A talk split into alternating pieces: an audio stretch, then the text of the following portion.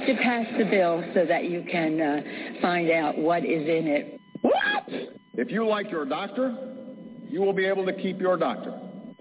What difference at this point does it make? Doesn't make sense.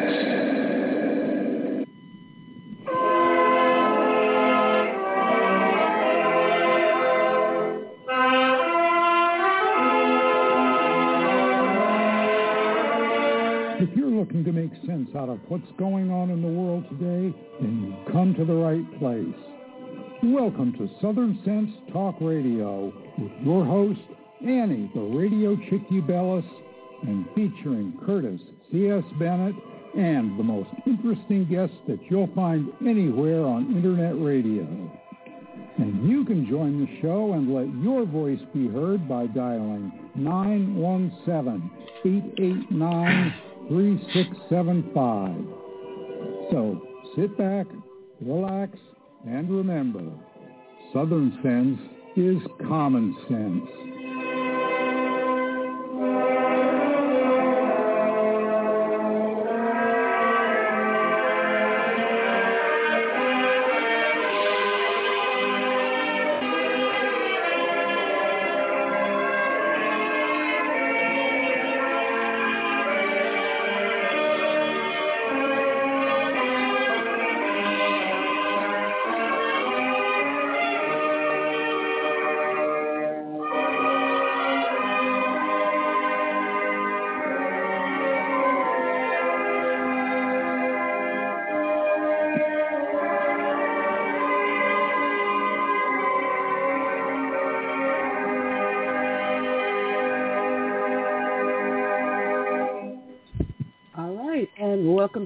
Another adventure here on Southern Sense Live on Blog Talk Radio, SHR Media, Lone Star Daily News, iTunes, Stitcher, Spreaker, YouTube, Facebook, iHeart, Amazon Music, and I on Podium. And oh, good Lord, I don't even know where we are anymore. Just go to the name of the show, Southern Sense, as in common sense southernsense.net. I'm your hostess with the least mostest, the radio chickadee, Annie, along with my co-host going, my fingers are crossed today and hope there's nothing else to play, Curtis C.S. Bennett. Good afternoon, Curtis. Curtis, unmute yourself. Oh, we drew, Curtis and I were just talking just half a second ago before going live on air. It looks like he's popped off air again, but he'll get himself back in here again. I want to welcome you all for listening in, and a special shout out to our sweet friend in the uh, in the uh, studio, Sweet Sue. Ah, well, folks, we've got ourselves a jolly, jolly good show. A lot to talk about, a lot to do. As soon as Curtis gets himself back in online, we've got two great guests. Uh, returning from the Heritage Foundation, we have Lora Ries. She's the director of the Heritage Border and Security and Immigration Center at the Heritage Foundation. She's always a great guest to have on. And there's new stuff going on because the Senate just put out their proposal for immigration reform. And oh my goodness, do we have a lot to talk about. Also got a new guest coming up uh, today. His name is Alan Beal, and he's the CEO, believe it or not, of the Armed Forces Brewing Company out of Norfolk, Virginia. It is a military veteran and first responder tribute beer. And this guy, I saw some of his interviews up on Fox News and Newsmax and a couple other places. That's going to be a blast. We are going to have ourselves a great, great time. And hopefully, Curtis, are you back with us yet? Okay, Curtis, got no sound from you. So see if you have to uh, sign back in again and hopefully we'll get you back on air soon. Sounds like you need someone to take a look at your computer and work on it over there. Uh, but that's what happens uh, when we're dealing with two different locations and trying to coordinate the uh, broadcast.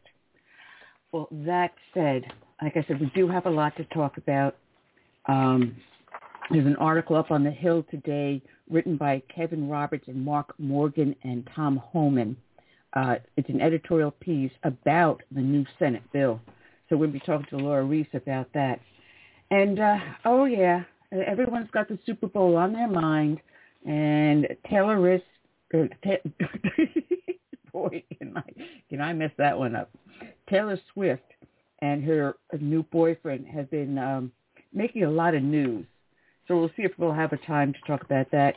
And also the big news going on are the not five, not seven, but now eight immigrants that are being arrested for the assault on three officers, two police officers and one lieutenant in Times Square this past week. And as they get booked, they get let out with no bail. And as they walk out of central booking, they give the whole world and the police the bird. I mean, this is this is the new immigrants that we have, these illegal aliens coming into the system. Curtis, are you with us now? Can you hear me now? Now we got you, baby doll. Now we got you. All right. Well, oh, we were hoping to start off without a glitch, but it sounds like you may have a problem on your end in your computer. Um, you have to check the sound card or whatever. But we'll talk about that off air. Um, I just had, believe it or not, all the glitches I was having on my computer. I finally got a local guy to come in.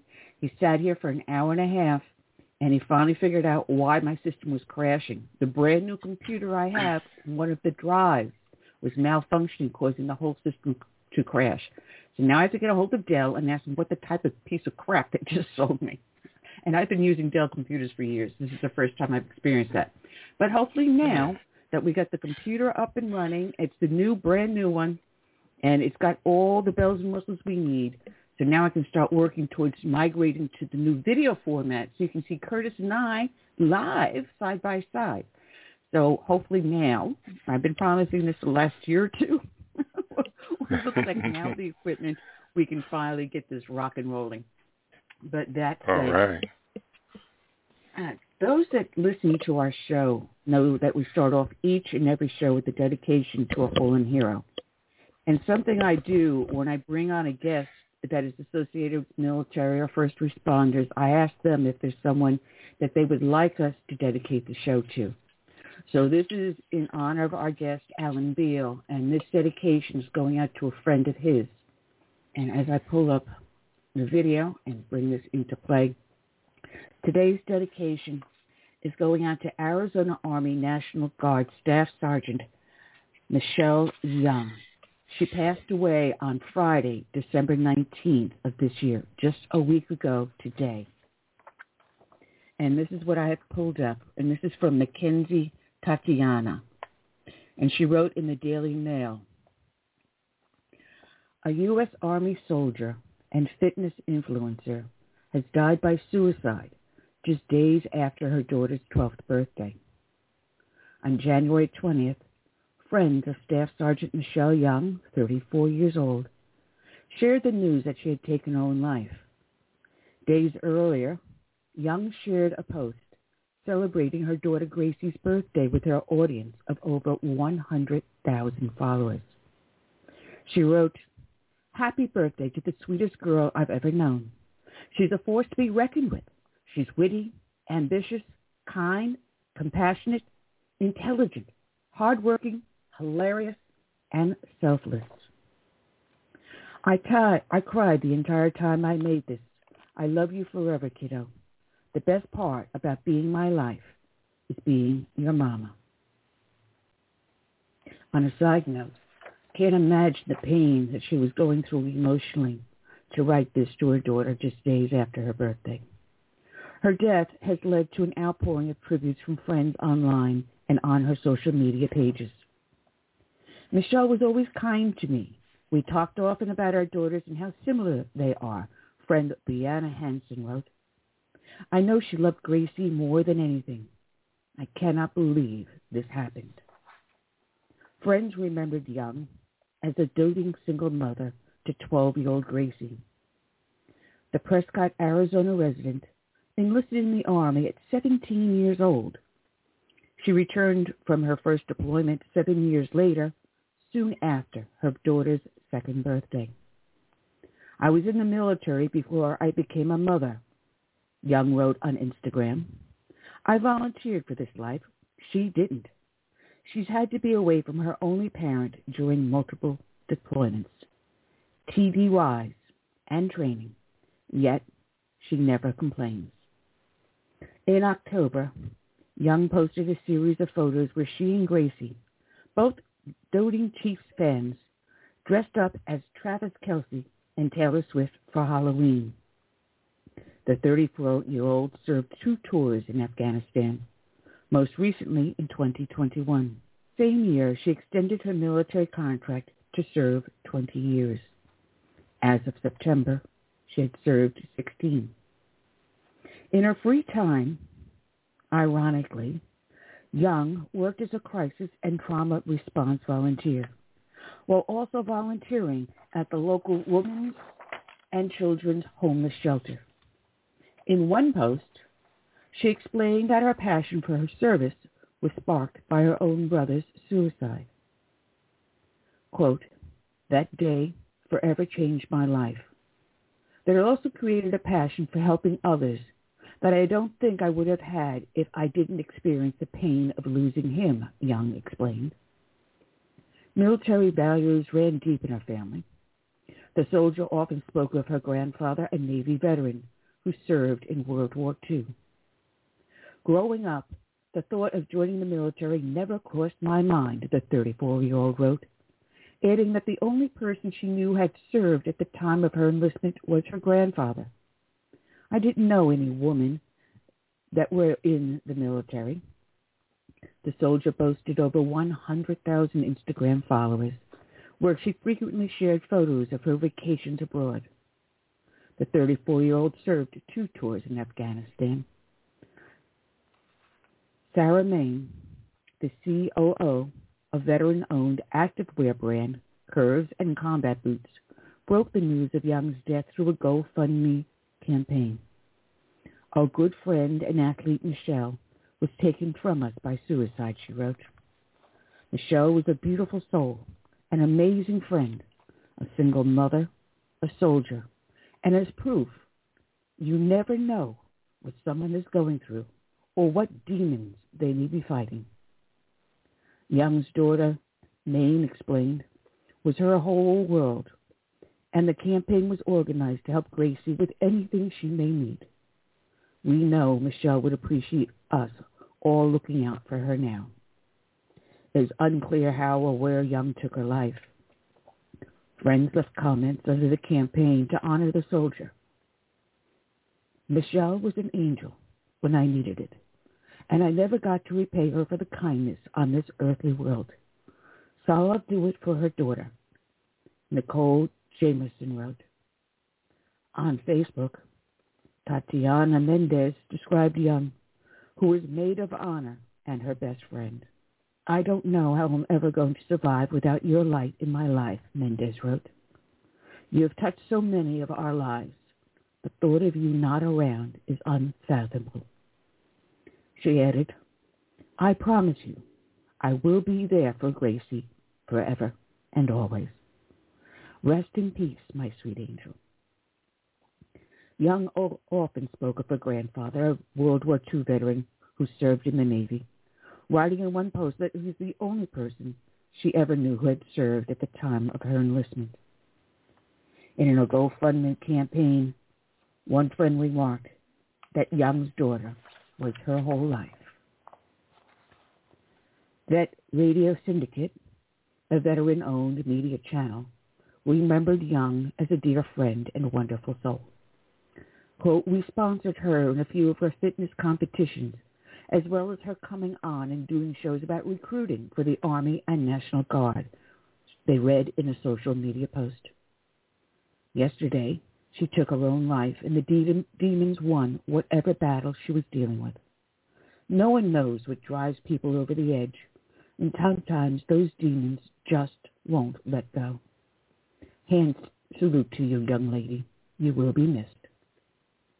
Tara Smirmak, a fellow soldier and longtime friend of Young, left his own message on her life. Quote, I wish you had called, old friend, he wrote, sharing a photo of the duo, duo together. I hope you found the peace you were looking for. Smimac shared to Instagram an illustration of a young, of young, with angel wings embracing her daughter. He captioned the post, at her core, beyond the mental health struggles, the pers- personal dramas, the social media. This is what I knew Michelle to be. Today's show is dedicated to Arizona Army National Guard Staff Sergeant Michelle Young. And in the plea to all of the brave men and women out there dealing with their personal demons, whether they be just everyday people out there, or someone who's in military service or a veteran, first responder, whoever you are, you're not alone. Please reach out. The National Suicide Prevention Hotline number is 988. Dial that number, 988, and press 1 at the prompt. Remember, you're not alone. If you can't reach out to a stranger there, reach out to your local pastor, priest, rabbi. Reach out to your local religious establishment. Knock on the door. There's always someone there to help. But if you can't, please, I beg of you, dial 988 and at the prompt, press 1. We dedicate the show to all of our first responders, be they law enforcement, firefighters, or emergency services. We dedicate the show also to our military and veterans from the birth of this great nation through today and into our hopeful future. We dedicate this song by Tiffany called Song of the Nation. I'm sorry, Soul of the Nation. May God bless each and every one. Let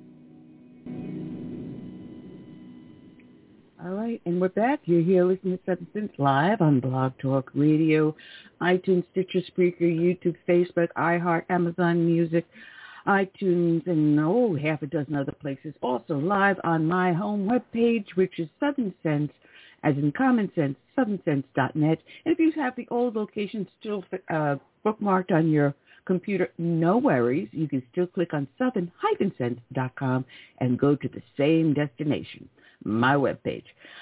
All right, we're waiting for our next guest, our, our first guest to call in. He should be calling in in a few minutes.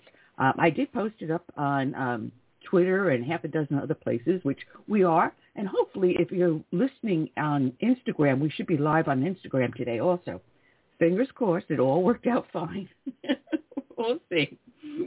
Anyway, um, and we do have the chat rooms open over on everywhere else, including my homepage.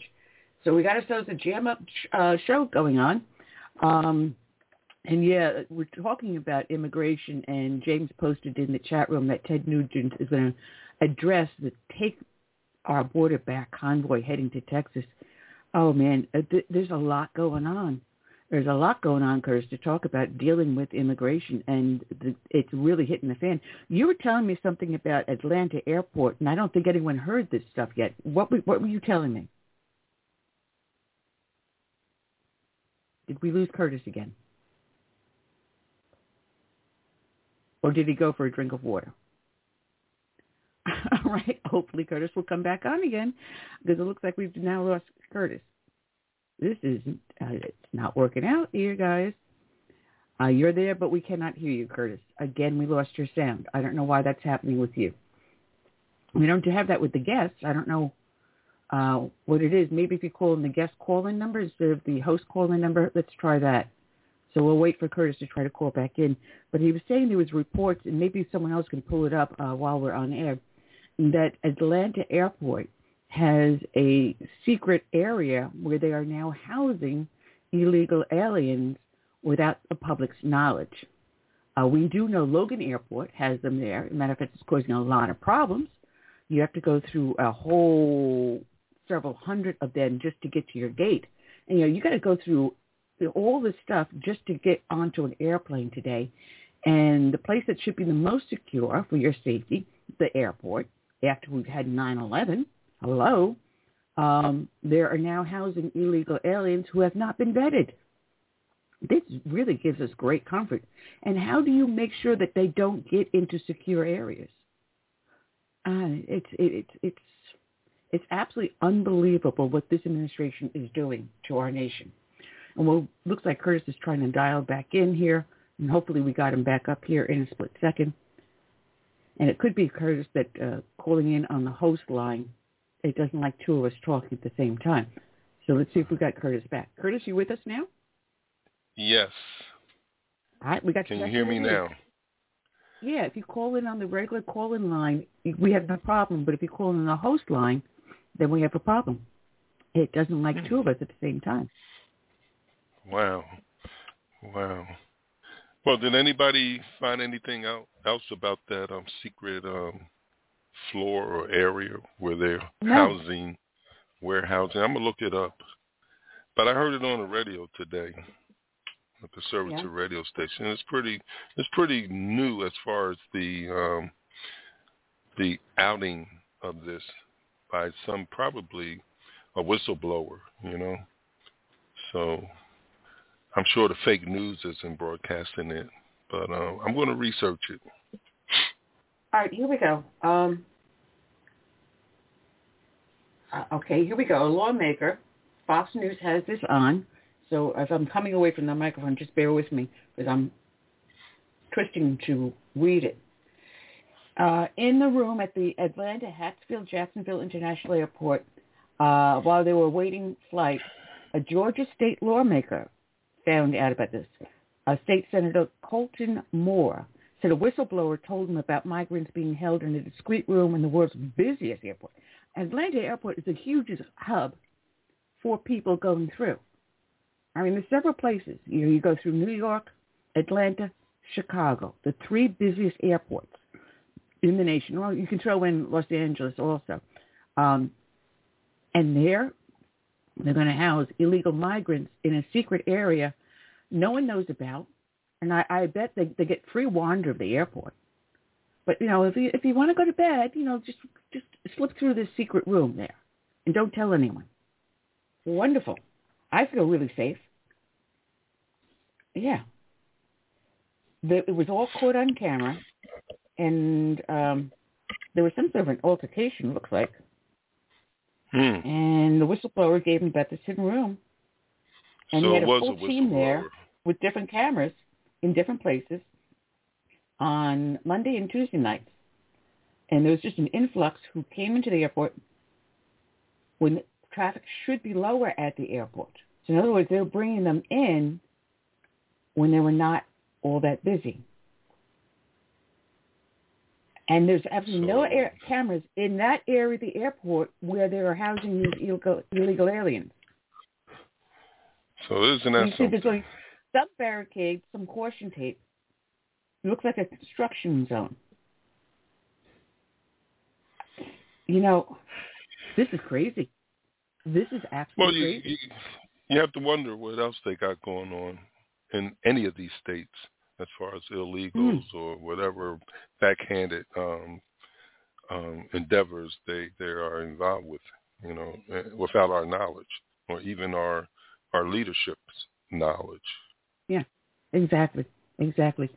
Um, and I'm looking at the clock, and hopefully we'll have our guest call in the next minute or two. If not, I texted you his phone number, Curtis, Okay.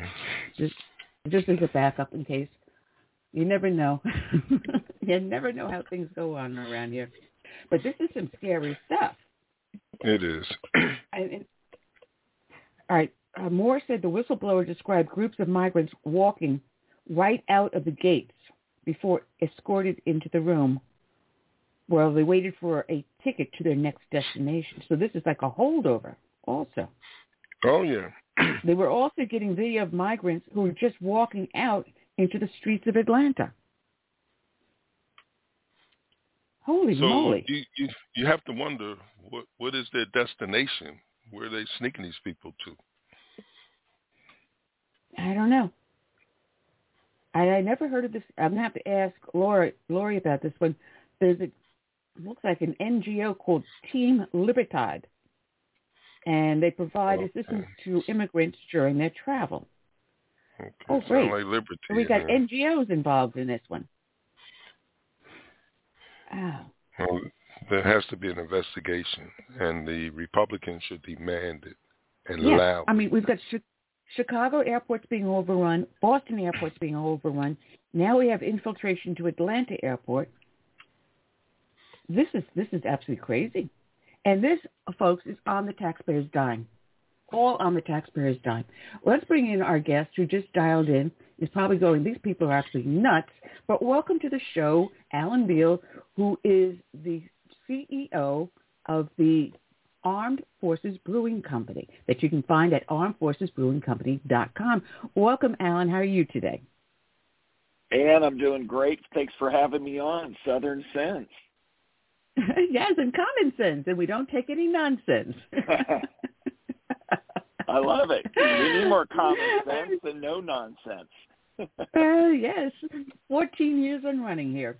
I'm still kicking.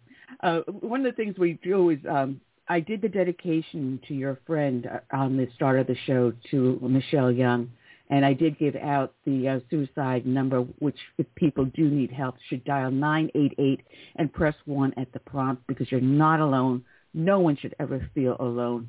Um, there is help out there for you, and it's such a such a shame. And it was hard for me to get through the dedication because people listening already know that I'm already crying. I'm a big baby, and I, I have to say this. Um, uh, it's it's it's something that I've I've had dealt with uh, with friends and with the job that I did. Uh, I don't know if um, uh, Pam told you that I'm retired law enforcement. So you know when you talk Yeah. about something like this, it hits hard home. Uh, I do remember rushing from one end of Long Island into Brooklyn uh, because a fellow officer was, you know, not sounding quite right, and was able to get there and get that person help. Uh, but you know, there is help. Reach out to a friend if you can't. Reach out to your pastor, but also call the number. It's always there. But you've got this great company you started a couple of years back, and boy, you were in the forefront of this. You kind of like sensed, I guess, that the American heart of America was not being served well with this wokeness, and you started this company. What made you? What What made you just decide we're going to go into beer? You could have done T-shirts. You could have done beer. Well, it was a partnership that was put together, and and we all loved the military. We we uh, I didn't serve in the military, but I come from just an absolute huge military family, um, and I grew up in the military uh, community, um, and a love of beer. There was a a big uh, cra- you know cra- the craft beer scene started back in the '90s and and grew and grew and grew, and uh, we just kind of put two and two together because we loved the military and we loved beer and we didn't see any companies out there that did this on uh, that that really had a brand that really tributed military service and the military lifestyle. Um, so I got to work about, gosh, it was 2015, and I got to work and started developing the concept. Um, and here we are today, uh, we've got our own brewing facility. Our beers out to market. Um, we've been giving back to veterans organizations and saving lives and uh, using our success to give back. And, and we're just doing great things out there. Yeah, well, you you recently opened a tap room, and I got to tell you, um, you can say that I did serve somewhat in the military at one point in time. I was married to a gunny sergeant, a Marine, and oh, he was serving at a at a First Mardiv, and I tended bar in the NCO club at First Mardiv. So technically, I was married to and I tended bar to to the Marines. Well, you, you know, but of all things, yeah, all, I guess all things though, I never had been down to Parris Island where he had gone through boot camp. Not until I became a police officer, where they took a bunch of us down to Parris Island because you're, you're, you're boots on the ground. You're there in the neighborhoods, and you're the best recruiting tool for them. And we were. So we got I got a tour of it before I was even, um, you know, ever in the military. You know, even though I did ten bar there.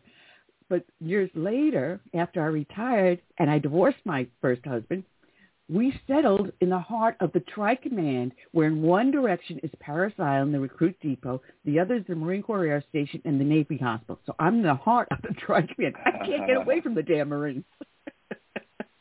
well, well, when they serve, we serve too as military family members. We, we know we support our military family members, and uh, you know when they, especially when they go on deployment. My gosh, um, uh, that's a, that's a tough time for any family um, when they go on deployment. You know, so y- we do. Yeah, we serve along well, with them. You, you you you kicked the club, company off in 2019, and we everyone talked about this Dylan Mulvaney. I barely can even say his name. and Bud Light, um, but you got a big punch up in popularity when John Rich did a video. Yeah. Were you aware he was going to do this video using your beer? Absolutely. John Rich is a friend of, of our company. Um, we we partner. You know, we do our beer's connected to a couple organizations. We use our uh, we we donate a percentage of the profits from a, a beer called Preamble. We the People Light Session Lager. It's a tribute to the Constitution uh, and the oath that our service members take.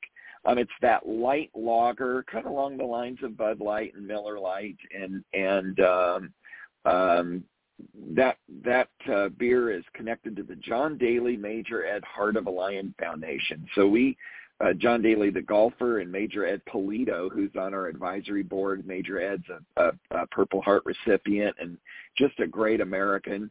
Uh, so we donate a percentage of our profits from that beer to the John Daly Major Ed Heart of Lion Foundation.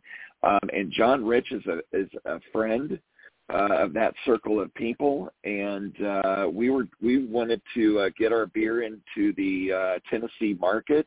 And John gave us a call and said, "Hey, I'm doing a uh, video called "I'm Offended," and uh, we'd love to have your beer featured in the video. So we said, uh, of course, you know, being a big fan of John Rich, and uh, we flew into Nashville and filmed it at his uh, nightclub called Redneck Riviera, right there on Broadway.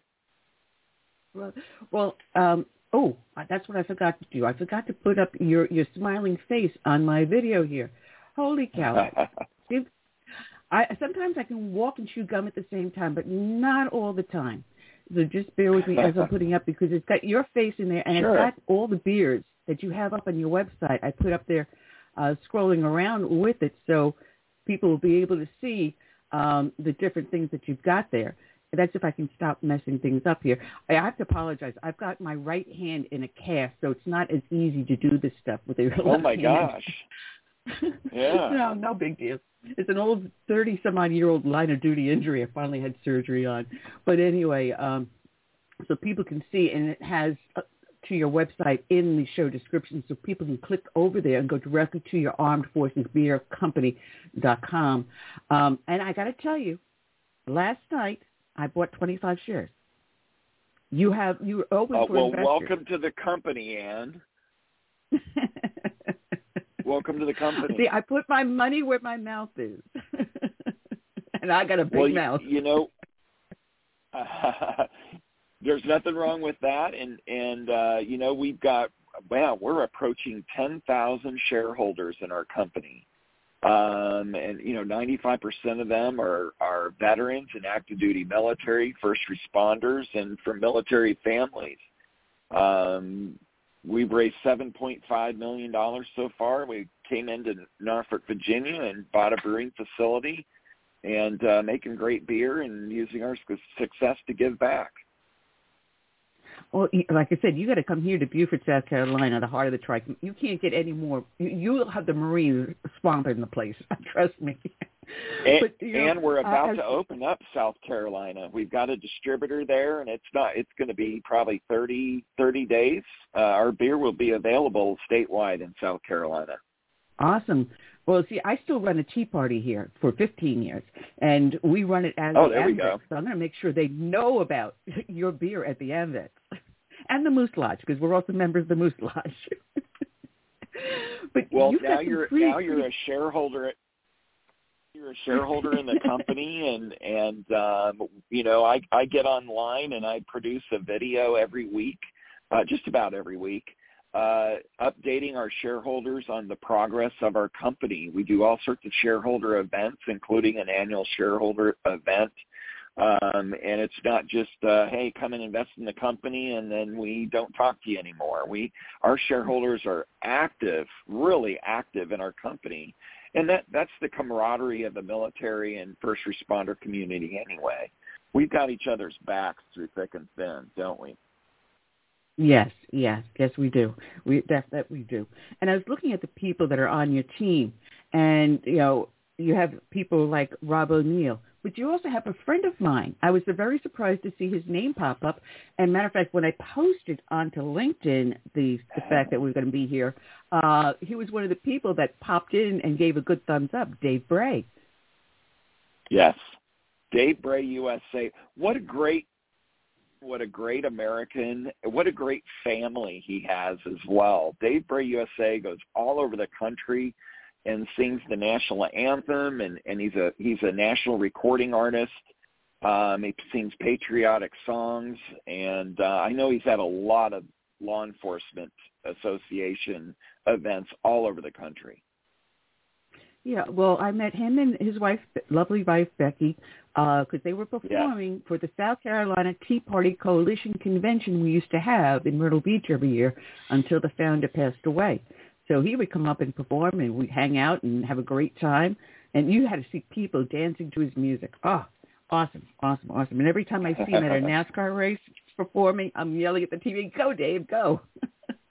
now, um, a lot of the stuff you do, as you say, um, go to charities, but you also look when you're hiring people to aim towards the veterans and retired first responders, don't you?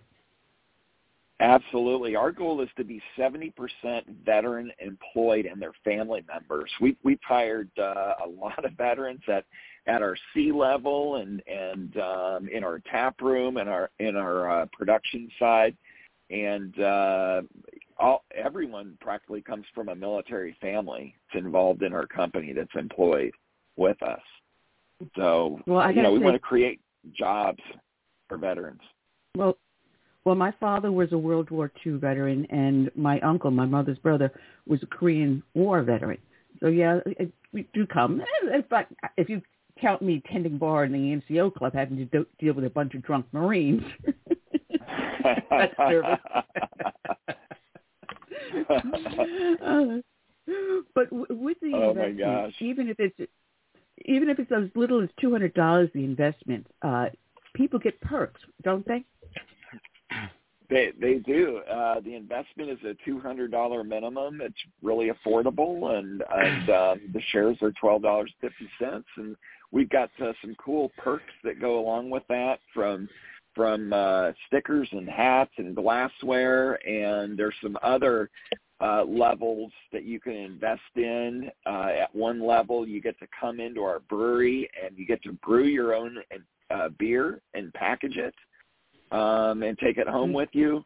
Um, we got some other levels where you get to come and uh, go to the shooting range with Rob O'Neill and some of our the other SEALs and, and veterans that are on our advisory board and the management team.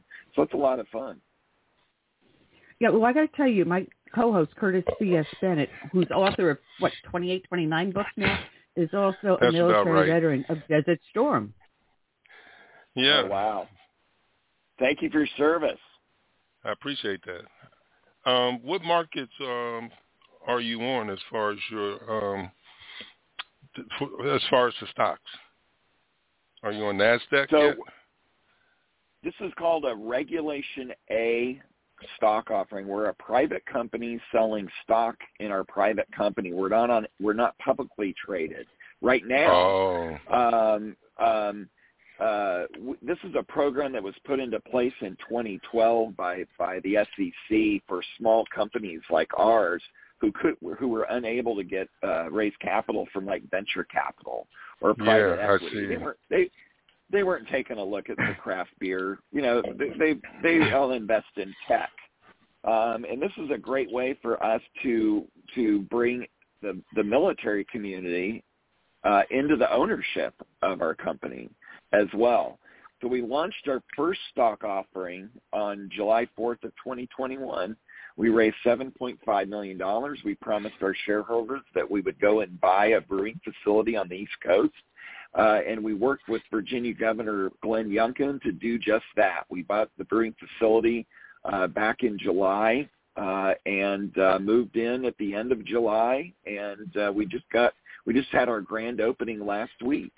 Um, so we closed that first round, and we've opened up a second round, and our shareholders all uh, their their uh, stock value has increased 25 percent on paper. So so Exciting. where do we go? initial opening. where do we go to get get involved?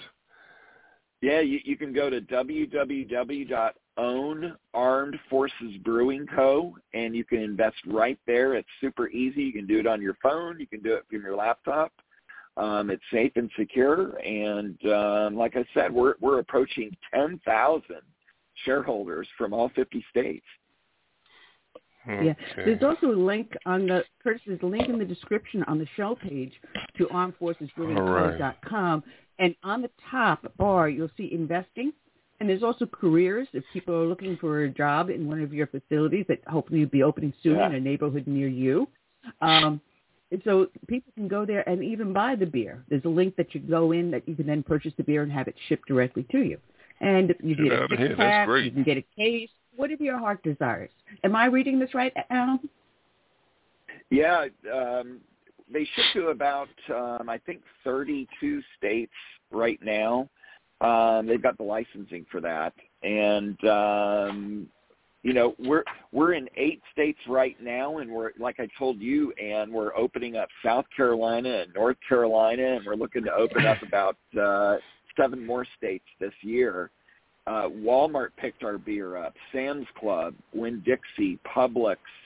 Um, we're you know we got Kroger and Harris Teeter and and uh, Food Lion knocking on the door. Uh, Carnival Cruise Lines just picked up our beer. Uh, we're going into Mm. Na- uh, NASCAR concessions as well in Richmond, Martinsville, uh, Talladega, Daytona, and Homestead, Miami. And Oh, um, we're yeah, yeah. I want to make it. Yeah, we're going to make it up there to Darlington too. Um, th- those those uh, racetracks open up the rest of them, uh, and we're on a national plan with the Army Air Force exchange stores and the Navy exchange stores, and we're just about to go into the Coast Guard exchange as well. Well, Wow. now, as I as I read this, you are so pro uh, veteran military that even the hops uh, that you use come from special sources. Absolutely. We we uh we buy hops from a a uh, hop farm up in Michigan um called Dog Star Hops uh and another hop farm uh, called Miles Farms uh both veteran owned uh and operated and uh you know we we try to do business with as many veteran owned companies as possible and keep that money in the community and and uh try to try to uh, uplift veteran-owned businesses. Now, um, I do have the video up on Facebook, YouTube, um, on my page, and half a dozen other a dozen other places. Uh, but I got to tell you, uh, we got trolls. so well, you know you're Oh, doing yeah. something right when the troll attacks you. you know, I- um, yeah. I, I was uh, doing another show uh, that I do on Wednesdays called Moms Across America, and uh, my co-host knows I have a tendency once in a while to go on a rant, and we were talking about you know, immigration and everything, and I got so angry that I said, you know, we're concentrating on housing these illegal aliens who are committing crimes to come into here, and we're ignoring our men and women that are our veterans, that are the largest homeless community that we have ever seen in our nation. And the growing number of women becoming homeless that are veterans is, is stunning. Um, Mhm. How do we deal with this? Do any of your charities help with these homeless veterans? Ab, ab, let me let me. Uh, I'm going to answer your question right there, and the answer to that is absolutely yes, we do, and I, and I can touch on that in a second. But I'm going to tell the trolls something on on your show right here that do this. Um, it, our military members, our law enforcement members, they sign on a dotted line that they will give their life for them, you, the trolls out there. These people will sacrifice their life for these trolls so that they can troll, so they for freedom of speech, for our American way of life. Um, that is the most profound um, thing that a that a human, an American, could do for another human being, another American. Um, and they should think about that when they're out trolling our our police officers and our military members. Um, but they don't. Um, and and you know the homelessness and the, and the veteran suicide epidemic in our country is is shameful. We're we're you know using taxpayer resources and you know money and other services to to you know help people from other countries instead of taking care of our veterans at home who are you know committing suicide who are homeless out on the streets and you know we work with a with a a, a nonprofit called Code of Vets which is run by Gretchen Smith who's an Air Force veteran that's on our advisory board and she's that organization is amazing. She her organization runs on a two percent operating budget. All that money, ninety percent of the funding goes directly to these veterans, and she helps these veterans who are going homeless, who can't pay their rent, who are going hungry, utilities, and provides services as well for them, so they don't go homeless. You know, um, and we we worked with her organization. We we uh, saved three veterans uh, two Christmases ago from from going homeless over Christmas. God bless. God bless. That was- I mean, That was a long-winded such a good answer. but it is such a good cause. I mean, there are groups out there that are trying to do this, but yet our government owes these men and women a debt. They ask They sure do. you to give up your life for X amount of time. That they control you completely. They tell you where to go, what to do, and how to do your job, and you perform it to the best of your ability.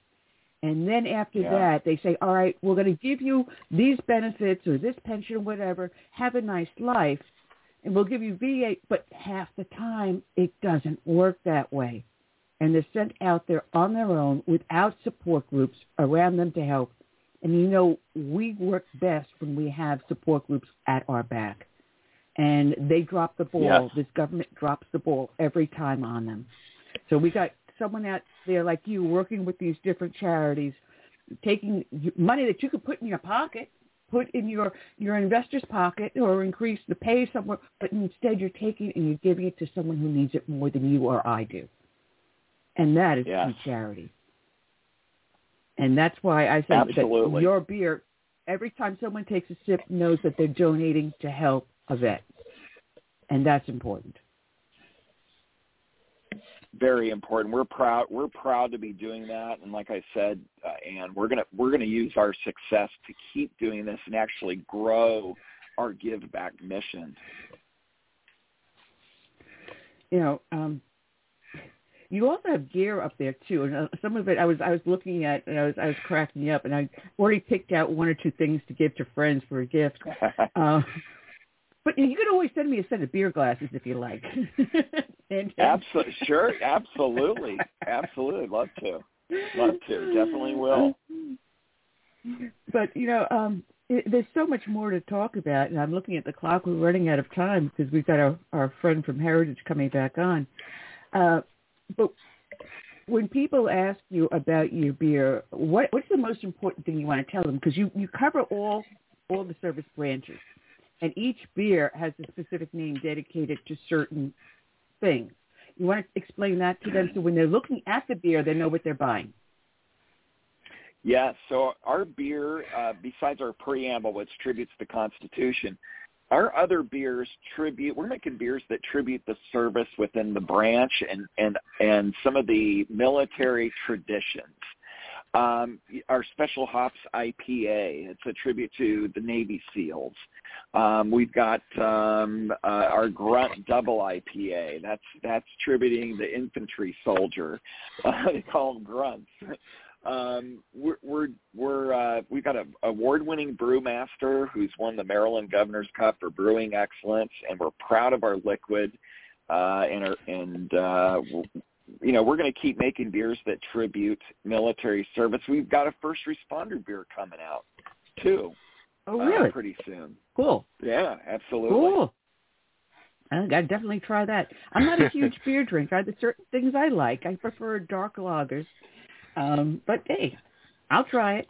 I'll try it. Hey, We Yeah. hey, maybe they can come out with one called the Blue Line. Ah, the thin blue line. You betcha. The Yeah, Blue Line beer for law enforcement. I take no credit. and you know what? When we when we get that when we get that beer out there, we're gonna we're gonna try and connect that to a, to an organization as well. Um, I am I am uh, we're we're very upset at home office that uh, our police officers and are, have been treated so awfully uh, in our country. I got Oh, yeah. I gotta add Yeah, that I- in there. Just Yeah, just look I- at what you happened saw in the- uh, what was it? New Times York. Square? The three the three cops got Yeah. beat up.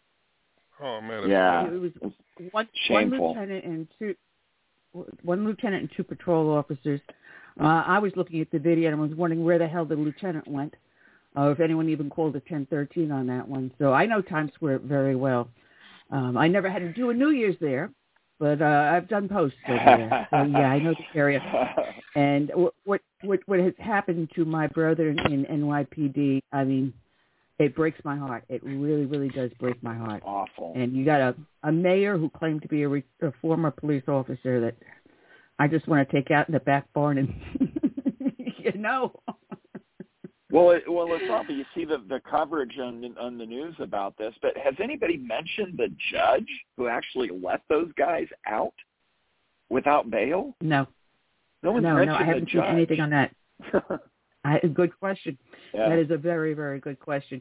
Uh, But I know I'm going to make a phone call to a friend of mine uh, that has his thumb on the pulse of everything up there and just ask him a bunch of stuff uh, because we called it revolving door justice.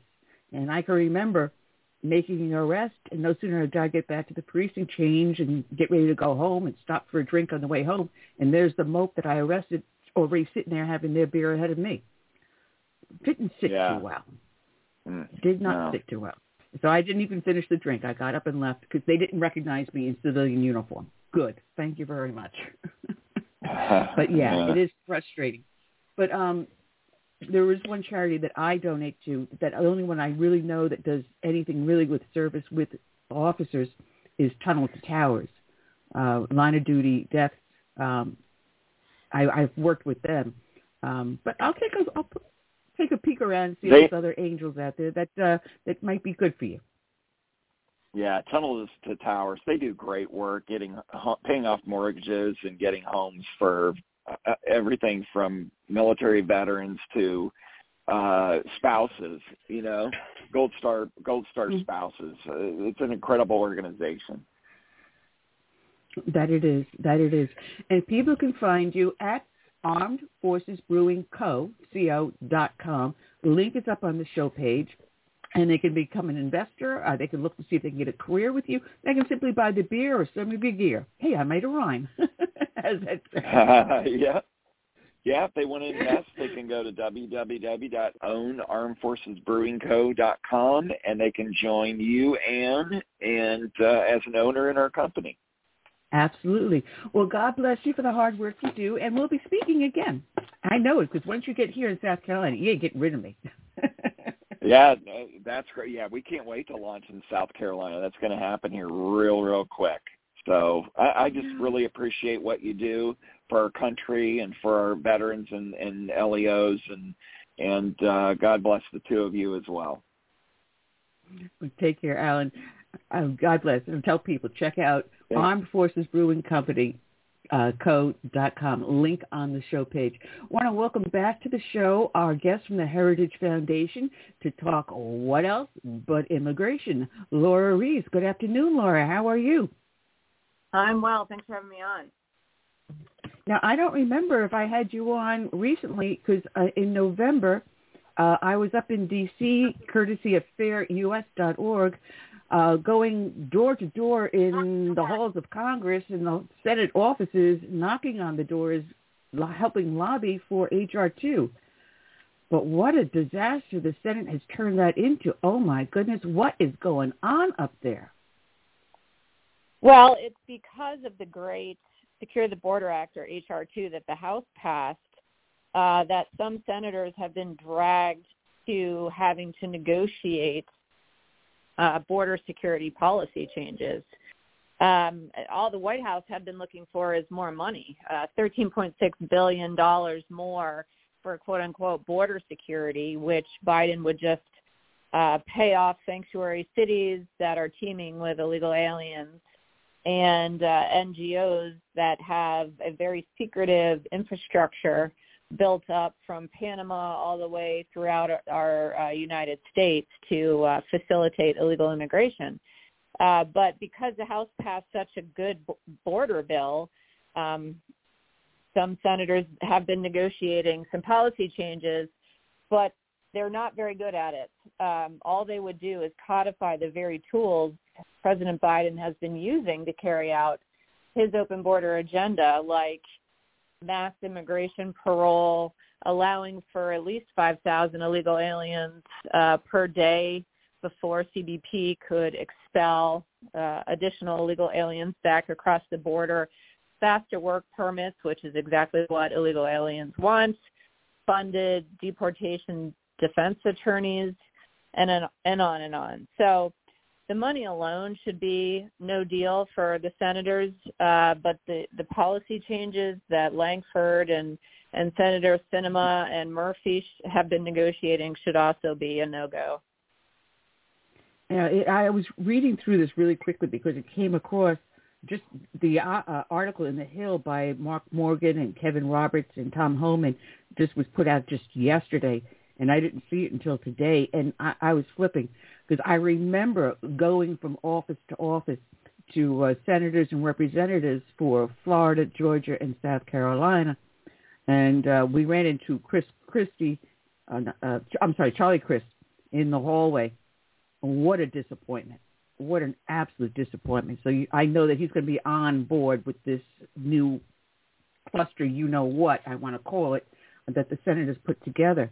But HR two was such a, a strong bill. It had a couple of places where you could tighten it up a little bit, but you dealt with the NGOs, you dealt with the visas, you dealt with the overstays. A lot of these things that we have been complaining about, not just shutting the border, but what to do with the people here now that HR2 dealt with, and they just completely ignored all of that hard work that you at Heritage did and that FAIR did. Yes, and, and really, you're right. HR two should be considered the floor, not the ceiling. We, you know, we we could certainly go farther than that and should, but it would close the loopholes that multiple administrations had asked to be closed. It would take away the tools Biden has been using um, to achieve his unlimited illegal immigration. Uh, it would mandate e-verify, the employment uh, verification system, yep. uh, and deal with overstays. You're right. Um, so it really an excellent bill. Um, but you know the the Democrats are are all in on this mass migration. So they will give border security lip service, but they are not going to allow um, it to be shut down. No. So our only bet right now is our, our best course of action is wait until 2024, bring HR 2 back up, and hope we can get the Senate to give us a reasonable facsimile of it. Because what you also do in HR 2 is you give Border Patrol more punch. You strengthen Border Patrol, strengthen the enforcement, strengthen the wall. You also give the state attorney generals power to sue the federal government for failure to secure the borders and the immigration laws in our nation. Um, you, you deal with um, employment. You deal with social services, limiting what they can and cannot get. There's so much that everyday common sense you have in that bill are completely lacking from the Senate bill. And there was an article up in the, I think it was the Daily Caller or the Daily Signal. I may be wrong, but I, I thought it was. I was pulling up so many articles last night. Um, a senator from Texas was talking about being at the border and what the cost is to the community that no one is talking about. And he's talking about a rancher coming across a dead mother in his on his land and having to deal with, you know, taking care of her and dealing with the police reports and the autopsy and all this other stuff about people afraid to even cross their property unless they're fully armed for their own safety. They're not carrying for rattlesnakes anymore um, about the cost to the schools, the medical system, uh, the law enforcement system, and on down the line, the actual taxpayer cost per person in that community is phenomenal.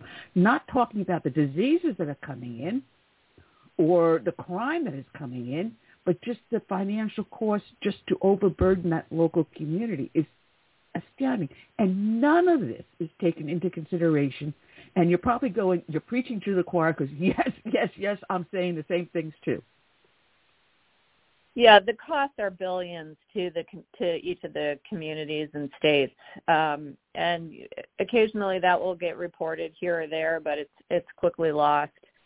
Um, it's been refreshing to see some organic uh, pushback in New York City and Chicago uh, because they have dealt with um, a number of illegal aliens being transferred there. Now it's a drop in the bucket compared to what Texas has had to deal with, but nonetheless, it has put a very bright spotlight on the fallacy of sanctuary policies uh, and shows the real-term effects when you inject large numbers of people into communities and what that does to housing and the loss of schools and rec centers and parks and you know not to mention all the the costs that that you mentioned as well. So we need that type of opposition all over this country.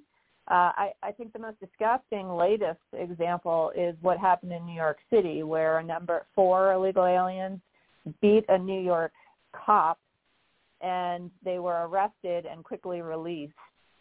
And they walked out and gave the double bird to all of America as before they fled to Yeah. California.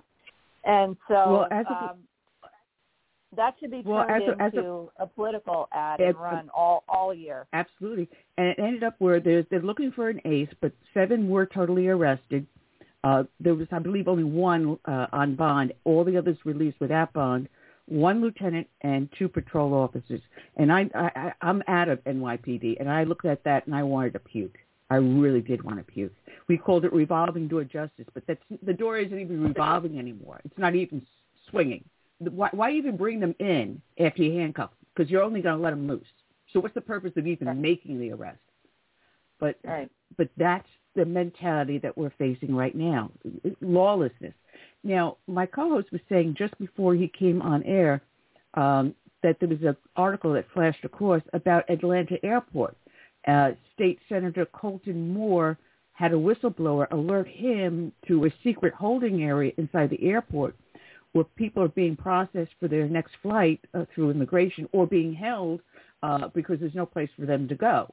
And then there's an NGO, uh, something, I forget what it was now. I took the article down. Uh, something Libertad um, that is helping facilitate them to get outside of the airport for shelter and all the other little benefits they are going to get courtesy of the American taxpayer. Have you heard anything about this in Atlanta?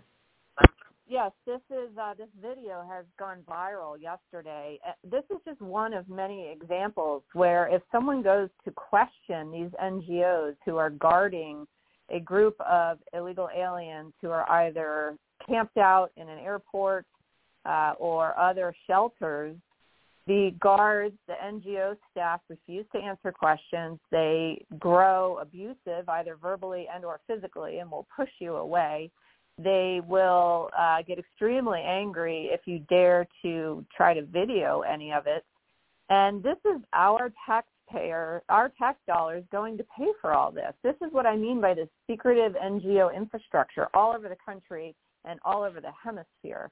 And that is why Biden desperately wants more money from Congress right now because it so happens to cost a lot of money to transport and shelter and feed and give um, social services to millions of people.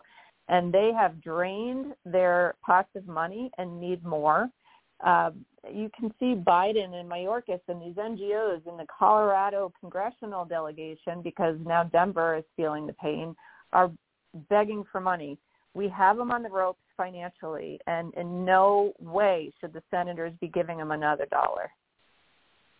Absolutely not. I looked at the video of uh, uh, Logan Airport in Boston. I lived up in Boston area for two years. Been through that airport many times, and I'm thinking, you know, you have to go through so much super security just to get onto a plane, but yet there's no way of guaranteeing that these illegal aliens you have now living in the airport are not violating that security. I mean, who, who's who's keeping an eye? There's no one. It's the fox in charge of the hen house. That's the system we have now with our, our immigration society. And then they started with those mobile portable processing centers in other countries as a pre-processing point to make it easier to facilitate this person to come to the United States. And Biden saying he wants to expand that program. And was I reading Yeah, that correctly? Yeah, that's right. They're called soft mobility officers offices. Um, and in the original White House supplemental, uh, the White House was asking for another 1.3 billion dollars to go to the State Department, uh, which would then continue this flow through Western Hemisphere and supplement those safe mobility offices. So, you know, when we hear about uh, UN International Organization of Migration, that's who State Department is paying along with other NGOs to facilitate all of this. And so we are literally funding our own demise of sovereignty and security. And that's why it's so important that Congress for once say no to the money. No. Um, in an article, pardon me, I'm dealing with one hand in a cast. Uh, Victoria Coates wrote this over on Heritage. Um, she was talking about the uh, president from um, Guatemala, the previous president, not the current one, uh, begging the Biden administration to work with him to help seal the borders. He was agreeing, hey, listen, they should not be seeking asylum directly to the United States. If they're fleeing a country, the first country that can give them safe sanctuary, they should stay there and then apply, which is what, what the standard has always been. But Biden administration just said, you know, no, you know, take a hike and don't even think about that. Mayorkas being one of the ones that told him that.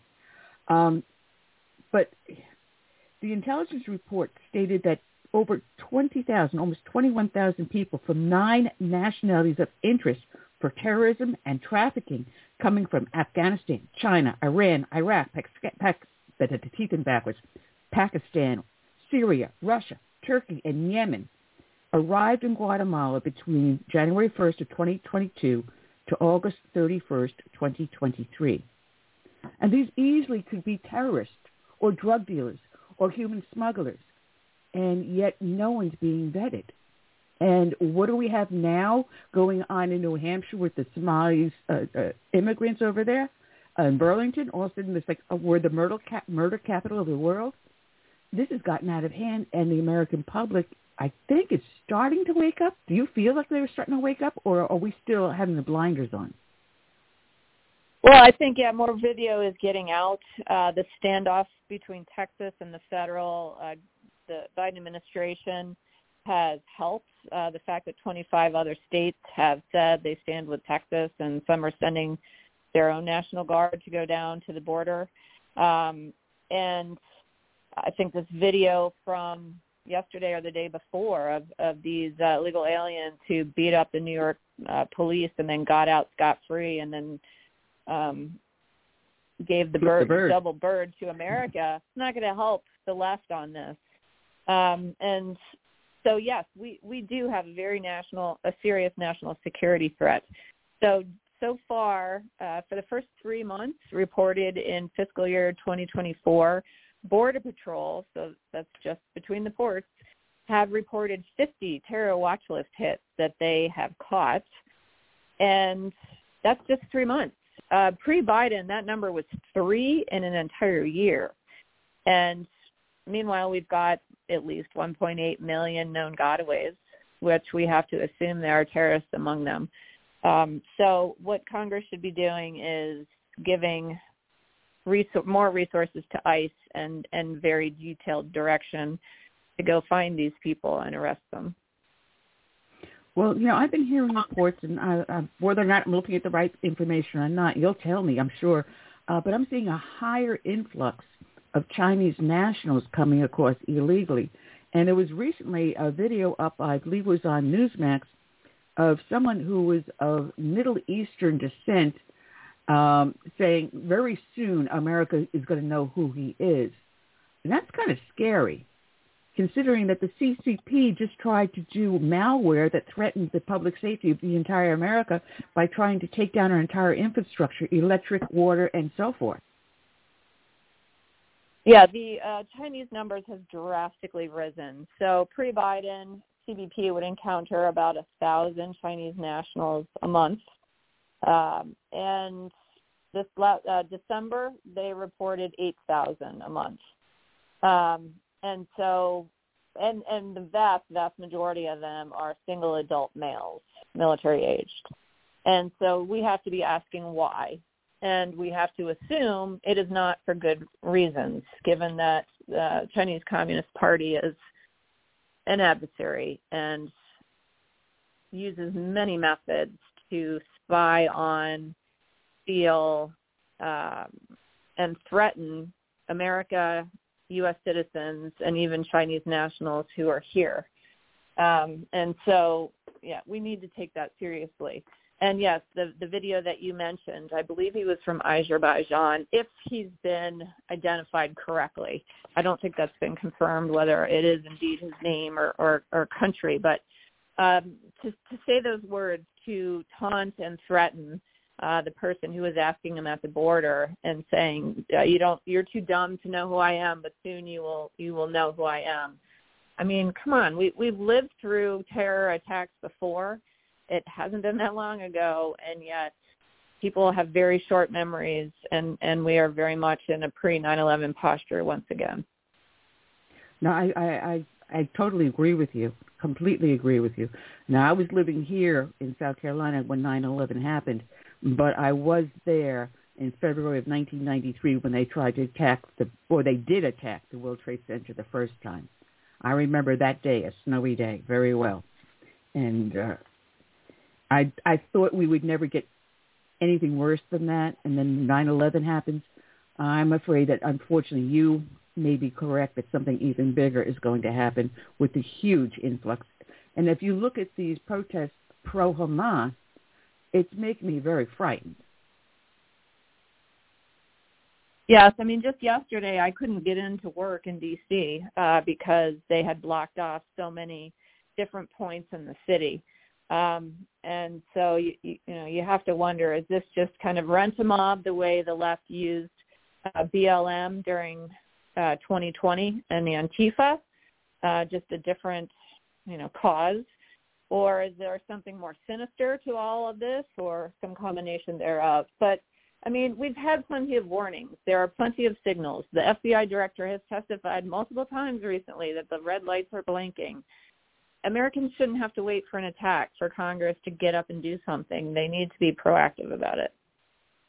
Absolutely. Now, on the personal side of this, I'm looking at, we've got about 10 minutes left, if that. Um, always interested how you ended up getting involved and interested in immigration. I was in college uh, and over Christmas break traveled from, drove from California to Mexico. It was the first time with my parents. And uh, while driving south, there was a bit of a no man land between the two borders and I could see on the Mexican side of the border kind of a dilapidated wall or fence and I could see uh, Mexican men and, and teenage boys peering over the fence looking north. And I knew that they were trying to figure out how to how to sneak across and evade the border patrol and I, I was just fascinated by it. Uh, and I that was my I think senior year in college and after that every paper I had to write for school I could somehow tie it to immigration because so many different aspects affect immigration and in turn immigration affects so many different aspects of our lives, whether it's education or crime or healthcare or the economy, et cetera. And uh, so I've been at it ever since. well, did you always have a conservative side or do you have to be convinced that this is the right point of view? And right in quotes. um, I don't know. I think because of that moment, I knew that they were trying to cross illegally. I was always, I've been so focused on illegal immigration. Um, and my first job out of law school was for the Board of Immigration Appeals, and then I went into um, trial court as a kind of a INS prosecutor, if you will. And so uh, my my big concern is a lot of the fraud that happens um, you know, we're such a, a generous country with with immigration. This was in normal times, of course, pre-Biden. Um, that I just I don't like to see all the fraud. It it just hurts the genuine applicants, uh, particularly mm-hmm. those who have truly been persecuted, uh, and and their applications are buried among a lot of asylum fraud. And I would just like to get to a better place where, if you're eligible, you can quickly be given your benefit granted. If you're not eligible, you are quickly denied and removed from the country. And I just think we'd have a much better, efficient legal system, and it would change behavior so that more people would use the legal system and fewer people would seek to come here illegally. Yeah, absolutely. You know, being the child of immigrants, I'm only second generation. Um, they came across uh, legally uh, my late husband was a legal immigrant that was fleeing communism after World War II. Uh, my current husband, uh, married now going on, oh, good Lord, am I going on two months? Yeah, coming up on two months soon. but He was a legal immigrant with his family fleeing from Castro's revolution in 62. They came here legally. They had to jump through all the hoops. They had to be here with a sponsor. They had to have jobs lined up. They could not be on government benefits for five years. And yet in, I think it was 72, all that went out the window and our national immigration system was completely broken. Hence we have an Ilhan Omar in Congress.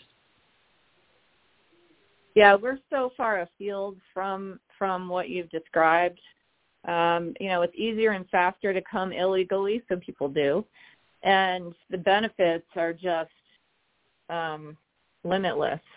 Whether it's you know driver's licenses, free public education, um, free health care. Um, I mean, we're now into the area where they're they're being allowed to vote.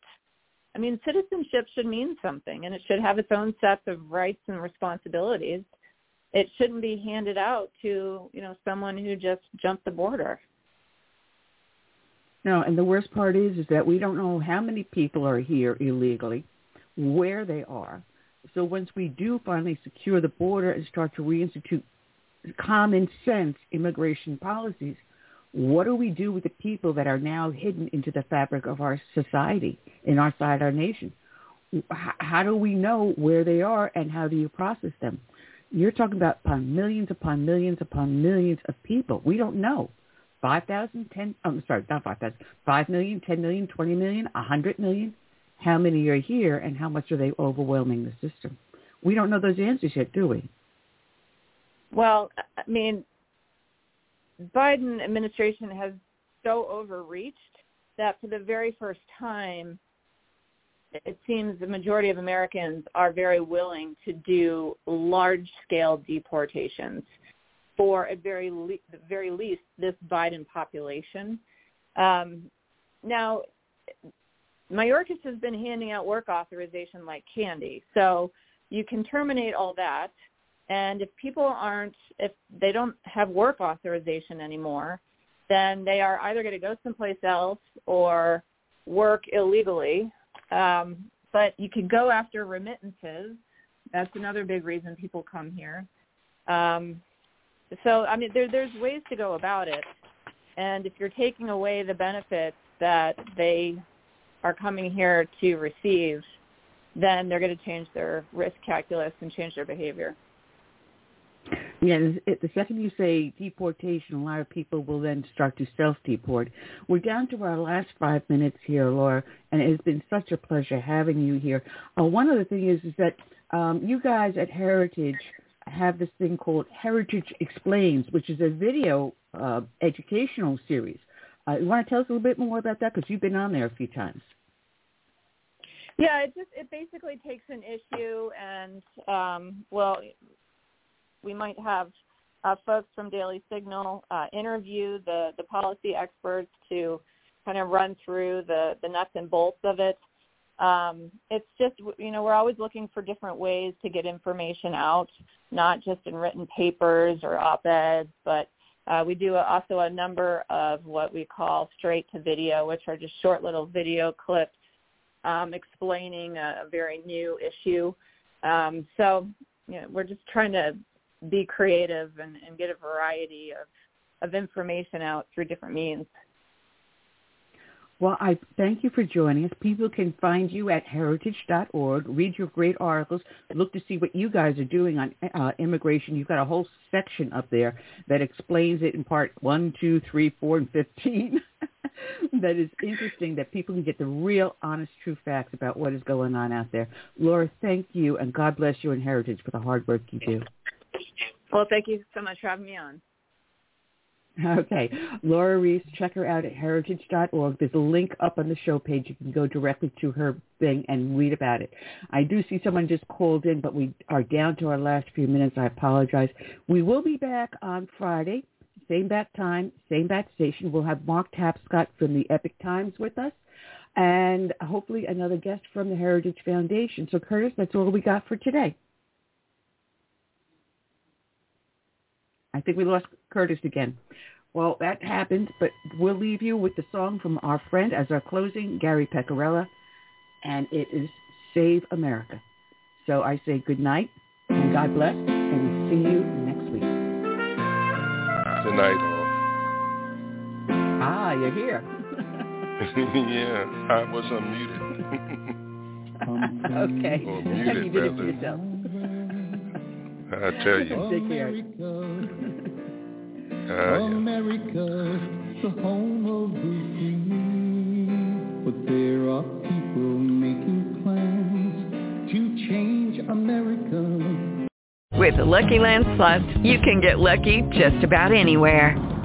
This is your captain speaking. Uh, we've got clear runway and the weather's fine, but we're just going to circle up here a while and uh, get lucky. No, no, nothing like that. It's just these cash prizes add up quick. So I suggest you sit back, keep your tray table upright, and start getting lucky. Play for free at LuckyLandSlots.com. Are you feeling lucky? No purchase necessary. Void where prohibited by law. 18 plus terms and conditions apply. See website for details.